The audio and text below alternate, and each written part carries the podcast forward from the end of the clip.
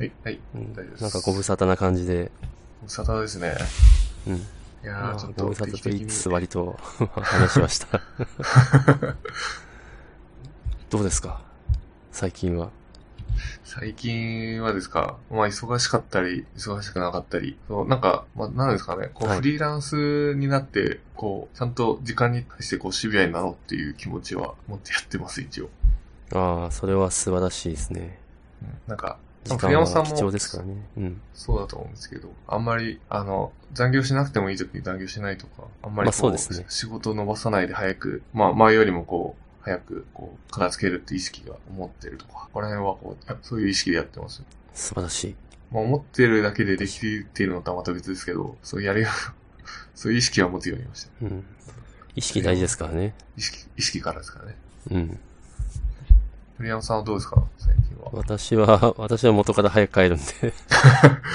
早く帰るし、あとそういう、なの、もうあいつは早く帰るからな、みたいな、うん。キャラ作りをうん。なるべくするように心がけております。いや、キャラ作りって結構地味に大事ですよ。そうですね。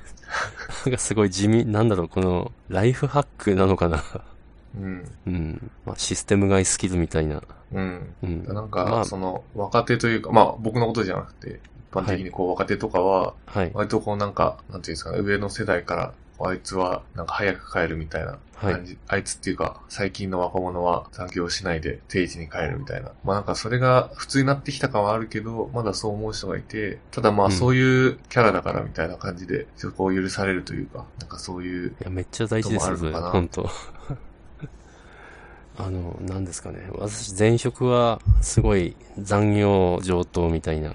まあ、その分金も払うから、場所馬のごとく働けみたいなうん。会社ではあったんですけど、うんその中でもやっぱ早く帰るやついましたからね。ああ、うん。あれは完全にキャラ作りだなみたいな。うん。うん。割となんかそういう環境で早く帰るのうんも結構辛い時もありますよね。こうみんな 遅くまでこう必死に対応してる中で帰るっていうのは。そうね。うん。だからもう、もうそれは、心を鬼にして、鬼にしなくちゃいけないっていうのは変だけど。うん。すげえわかりますよ、それ。うん。わかるけれどもですね。まあでも本当帰るのが周りの目とかがあって辛い状況でも心を鬼にして帰ることでそういうキャラができていくから、そう、そうですね。そういう意味での強い心は必要です。はい。今日早く帰れば、明日はもうちょっと早楽に早く帰れる。うんみたいな。そうですね。うん。早く帰りましょう。早く帰りましょう。うん。これを聞いてるリスナーの方がいらっしゃれば、ぜひ早く帰ってください。もっとなんかこうすることでこう早く帰りやすくなるみたいなのがあればちょっと教えてほしい。ああ、そのキャラ作り以外に。そうですね。うん。まあ私の場合なんですけど、うんあの、遅く帰るっていうことはつまり残業してる、夜に残業してるじゃないですか。うん。でも私の場合はまあちょっと事情もあって夜残業できないんで、うん朝残業すると。結局働いてるやんっていう。だけど少なくとも夜は早く帰れる。うん。ってい朝うのもありかな。まあ、仕事を持ち込んで家で朝早く起きてやる。そうですね。うん。とにかく紅葉としては、あいつは早く帰るっていうキャラは作れると。うん。あまあ、結局キャラキャラ作りになっちゃいますけど。うん。うん。みんないるから帰りづらい。うんまあ仕事もあるし、うんみんなもいるしっていうのはなるべくやっぱ打破していきたいですね。そうですね。まあ本当は、その、まあ残業しないで時間内で全部仕事を終わらせるっていうのがベストなんでしょうけど、はい。あの、まあ現実はそんなにうまく物事が進まないので必ずしも。まあそうですね、現実的に。うん。そういう、そういう環境の方は夜残業するんだったら、まあ朝あ、そ仕事を持ち込んで朝早く起きてやるっていう方が健康的。そうですね。まあの良くないバッドライフハックとして、バッドノウハウというか、うん。あの、もうどうしても働かざるを得ないんだけど、うん。あの、なるべく働く時間を短くしたいんで、うん。もう帰りはもう終電、終電とかでまあ固定されるんで、行きをなるべく遅くするっていうのもあるんですけど、うん。就業開始をなるべく遅らせる。うん。まあそれってなんかどんどん疲れてっちゃうんで、そうですね。うん、あんま良くないかな。まあ終電乗るのも結構辛いですよね、あと。うん、辛い、辛いですね。結構なんかアルコールの匂いとかがして電車通勤の人とか、それも結構ストレスになったりするんじゃないかなっていう気もしますね。なんか若手的には何かハックはありますか？その辺に。ああ、うーん、そうですね、残業、まあキャラず、まあ早く帰れるときは早く帰るようにするっていうキャラ作り、まああいつは早く帰るやつだっていうキャラ作りは一応するようには努めてるんですけど、うん。それよりもこう、なんか、もっとこう、なんていうの、戦術的な話になっちゃいますね、僕は。あの、仕事をこう、どうすれば早く終わらせるかっていうのを、結構毎日考えてる感じですね。うん。結構なんか、あの、なんだろうな。ブロッカーってあるじゃないですか。こうなんか他の部署なり、こうチームの人と連携して仕事を進める場合とか、はい。なんかなかなかその人が捕まらなくて、調整ができなくて進まなかったりとか。はいブロッカー。うん。うん。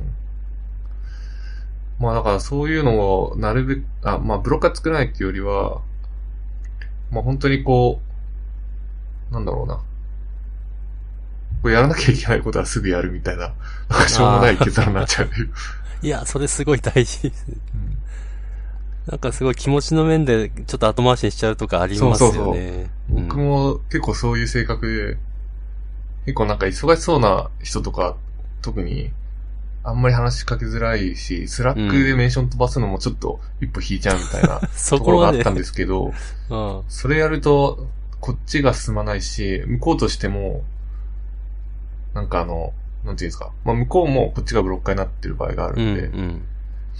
うんそういう考えると、こう、結構すぐコミュニケーション取った方がいいなっていう、お互いのために。うん。だからそこはこう、なんか意識してますね。それは大事ですね。うん。まあ自分がブロッカーにならないように。まあ仕事を円滑に進めると。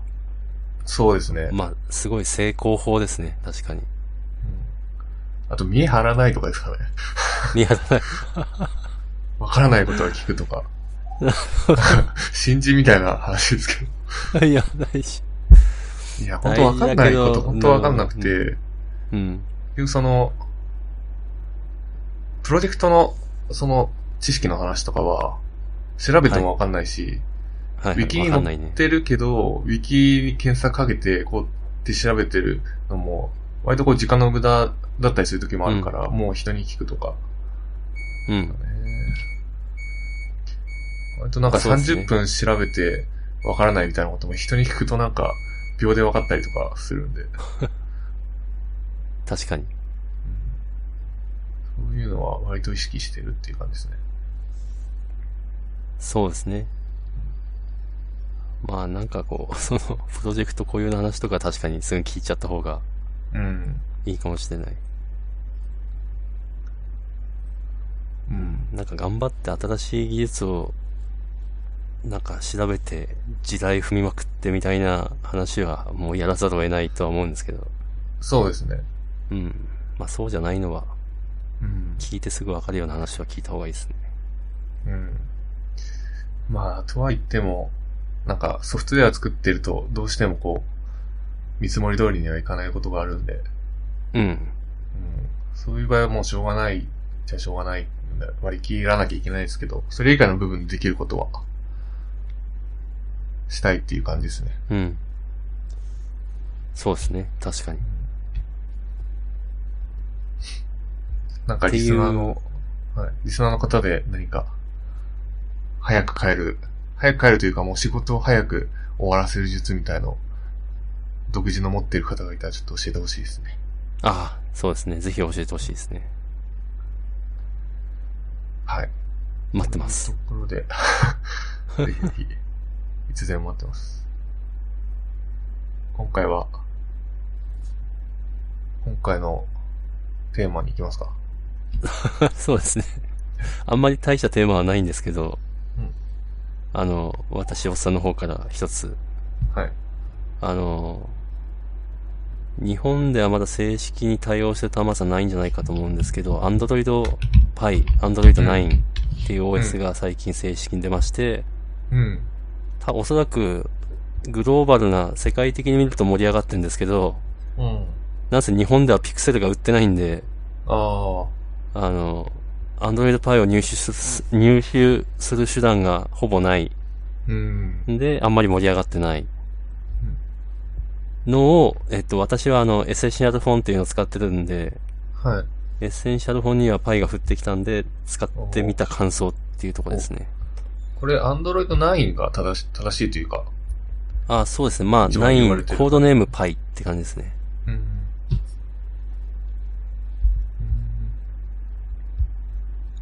なんか、あの、どどういう特徴なんですか、Android Pie は。えーとですね、一番の特徴はうん、Android って画面の下に、なんというか固定のボタンが、ホームボタン以外に、んまあ、ホームボタン含めて3つついてるんですけど、ナビゲーシえーョンが。戻る、ホーム、タスク、切り替え。うん。それが、えー、変わった。うん。結構 Android 的にでかい変化なんですけど、戻るボタンだけはそのままに、なんか後の2つはちょっと説明しづらいんですけど、はい。後の2つが統合されたって感じですかね。あの、えー。使い勝手的には iPhone X の、うん。あの、上スワイプでタスク切り替えるみたいな、うん。上スワイプがホームボタンか。はい。うん、あんな感じで、Android Pie も上スワイプで、なんかタスクを切り替えるみたいな。ああ。うん。へえ。まあ私あ iPhone X をちゃんと使ったわけじゃないんで、あの、うん正確な比較は難しいんですけど、うん。うんまあなんか似たような感じですね。あで、あ。iPhone によ寄ってきた感じですね。うん、寄ってきた感じ、そう、寄ってきた感がかなりある。へえ。うんただ、あの、なんですかね、Android はあの、なんですか、ホームアプリというか、その、下の3つのボタンの使い方も含めて、ちょっとカスタマイズできちゃうんで、であ私結構カスタマイズしちゃってるんで、うん。これが素の Android Pie なのかっていうのは若干か、あの、なんていうかこう確信を持てないところはあるんですけど、うん。うん、大きくはそんな風に変わっていると。うん。うん、あ。とは、何ですかね。まあ、操作性は、そんな感じで、まあ、変わったんで頑張ってついていこうって感じで、特にそれがすごい便利とも思ってないんですけど、うん。あの、OS が新しくなったんだけど日本で盛り上がってないんで、うん。割とメジャーなアプリでも対応ししてないことが多くて辛いっていうネガティブな面も一応言っておきます。まあ日本の人が出してるアプリであんまり対応するモチベーションは今は高くまあないっすよねそうですよね。うん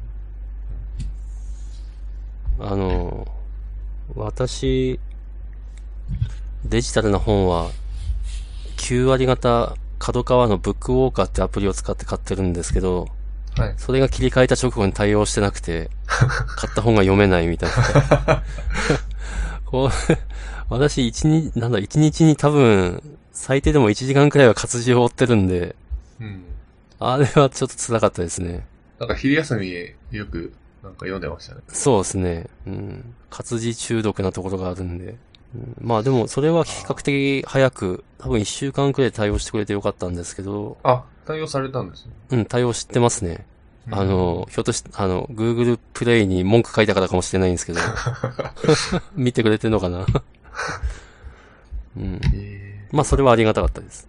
ーうん。ああとは、妖怪ウォッチワールドっていう、なんか、若干ポケモン GO っぽい一芸があって、あ、い。それは、えーうん、未だに対応していないかな。うん、お金かかってるアプリだろうから、ぜひ頑張ってほしいんですけど。うん。うん。えー、どのぐらいユーザーいるんですかね日う本ん、日本では多分相当多いと思うけど、100万人は、100万ダウンロードは超えている。あ、あの、アンドロイドパイ。あ、アンドロイドパイ。うん。どんくらいだろうね。ちょっと今、わかんないけど、1、1%もいるわけないな。0.1%いるのかなっていう。なんかビジネス的にあんまりインパクトないなら、うん。インパクトはゼロですね。リソースがそうっちに割かれないうん。かもしれないですね、なかなか。そうですね。iPhone だとそんなこと絶対ないじゃないですか。ないですね。まあ、うん iPhone、うん、まあ不満はありますけど、うん。うんと、いろいろ対応してくれる。うん。まあ、なんかそ iPhone も Kindle のアプリにバグがあって不満なんですよね。なんか、う。あの、僕も、あの、iPhone ではい。本読むんですけど、はい。挿絵あるじゃないですか。まあ挿絵っていうか、はいこう文章と文章の間に、はい。まあ、あの、挿絵っていうか図ですね。はい。それがちゃんと表示されないとか、おう。あの、なんか、そう、絵とかも表示されなくて、で、なんかその、ページを行ったり来たりするとたまに出るみたいな。それ OS のバージョン上がった時に、いや、ああ、でも、どうなんだろう。あ、そうじゃなく、そう。なんか Kindle ってちょっとアプリ力入ってなくないですかっていうのはちょっと思う。そう。それはなかなかの Android でもおかしな動きしますよ。うん。なかなかこう、直してくれないんですよね。うん。もうあれは、なんだっけ？あの、Kindle の端末で読めってことなのかなっていう。マジっすか。うん。まあ、ちょっと私は不満、そとても Kindle には不満が ありますね。これ早く、これ早く直してほしいですよね。まあ、まあまあ、そんな感じで。あとあの、アプリで Kindle 買えないとか、Kindle 版。あー、iPhone だと、ね。そうです。でもサファリでは買えるんで、サファリで買ってるんですけうん。ど、あれなんでだろう？なんか理由がわかんないですよね。あ、それはあるんです。アプリの規約で。あ、そうなんですね。うん。アプリで買えるようにするんだったら、まあちょっと、ちょっと前の知識なんで今は変わってるかもしれないですけど、うん。アプリで買えるようにするんだったら、あの、なんだ、アイ、アイ、なん、えっ、と、あ、まあ、アップルが用意している課金方法で買えるようにしなさいと。うん。で、それもやっぱ30%とか取ってくんですよ。うん。そうすると、普通に本を売るときに、うん。利益が出なくなる。もう本だけに限らずなんかコンテンツを売る場合だですけど、うん。なんで、その、アップルの課金、その縛りを逃れるためにアプリでは買えないようにしているはず。ええうんそれは、その、うん Kindle に限った話ですかね？いや、限らずですね、すべてデジ。タルデータ。そう、そのアプリの中でコンテンツを変えるものすべてに関して、うん。うん。そのアプリで買うものが、デジタルなコンテンツじゃなくて物理的なものだと、その縛りはなくなるはずなんですけど、あ、そうなんだ。うん。っていう、そう、あるんですよ。へえ、それはアップルだけじゃなくて Google も同じことやってますね。そうなんですね。初めて知った。うん。まあ、いろいろ、いろいろあるんですよね。やっぱ、こう、それは、あの、プラットフォーマーの強みというか、うん。もうユーザーからしたら知ったこっちゃないですけどね、そんな。そうだね。だって、ユーザーからしたらひたすら、つか、辛いだけというか、なんかアプ、アプリで買いたいのになんかサファリ開いて、そのページに行って、でそういう時しかサファリ開かないから、あの、そこでまたログインしてみたいなバカみたいですよね。そうですね。そっか。プライムビデオも買えないですよね。買えないです。うん。そうだ、うん。iPad で見ようとするときに気がついた。いや、あれは本当不便ですよね。うん。なんかいい方向に向かってほしい、あれは。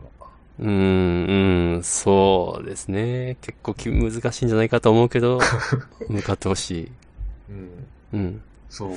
プライムビデオは本当そうですよね。うん。プライムビデオのアプリ開いて検索して、お、なんかあるじゃんと思ってみたら、視聴できませんって言って、そこで 購入動線があったら絶対買うのに、うん。アプリ、買えない。アプリでは買えないみたいな。うん。だいぶ機械損失な気が。そそうれですね。うん。はい、まあっていう不満が、ちょっと脱線しちゃいました私。もなんか動画ビジネスは若干絡んでたことがあるんでわかるんですけど、はい。あの、コンテンツホルダー、あの、いや動画の配信元がやっぱりめっちゃ持ってくんで、うん。で、そこにあの、いいろいろ払わなくちゃいけないんで、うん。さらにプラットフォーマーにも30%上納しなくちゃいけなくなると、ちょっとビジネス的に成立しないところがあるんで、なるほど。うん。うん、まあなかなかですね。はい。なんかすごい、アンドロイドパイから離れちゃったけど、そんな感じですかね。あ、ちなみに、あの、その日本でうん、ちゃんと技的マークを通っていて、うん。あの、アンドロイドパイ使えるエッセンシャルフォンが、ただいま Amazon.com で、プライム会員なら約300ドルで。まあ、正確には302.56ドルで買えるっぽいんで、うん。これほぼほんと投げ売りうん。あの、同程度の性能のピクセル2はまだ800ドルで売ってるんで、うん。もう半額以下 で売ってる感じなんで、あ半の、額以下。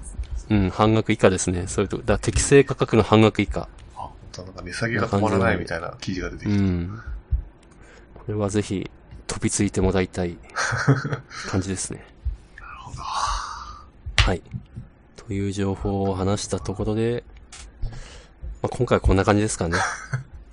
そうですね。ちょっと僕のせいで収録が遅くなってしまった関係で、ちょっとあんまり今日は話せないところですけど。でまあまあまあ。すね。こんなところですかね。はい。はい。じゃあ、リスナーの皆さんからなんか反応があると嬉しいなっていうことで、はい。はいやってます。じゃあ、今日ハッシュタグも、ん？ハッシュタグあーハッシュタグも若手おっさんであるんで、若田さん。ちょっと長い、長いですかね。長いかもしれないですね。長いかもしれないけど、そう、ちょっとそれも考えますか？うん。なんか、造語みたいなの考えますか？若手おっさん。ああ、そうね、そうね、造語ね。今更変えるのか感はありますけど。あまあ確かに。なんだかん、若干は浸透している？うん。浸透してくれてればいいな。まあ、まあ、うん、まあまあ、まだこれからですね。頑張りましょうってことで。はい。はいじゃあ、じゃあ今回は以上でございます。はい。お疲れ様でした。はい、お疲れ様でした。い切ります。はい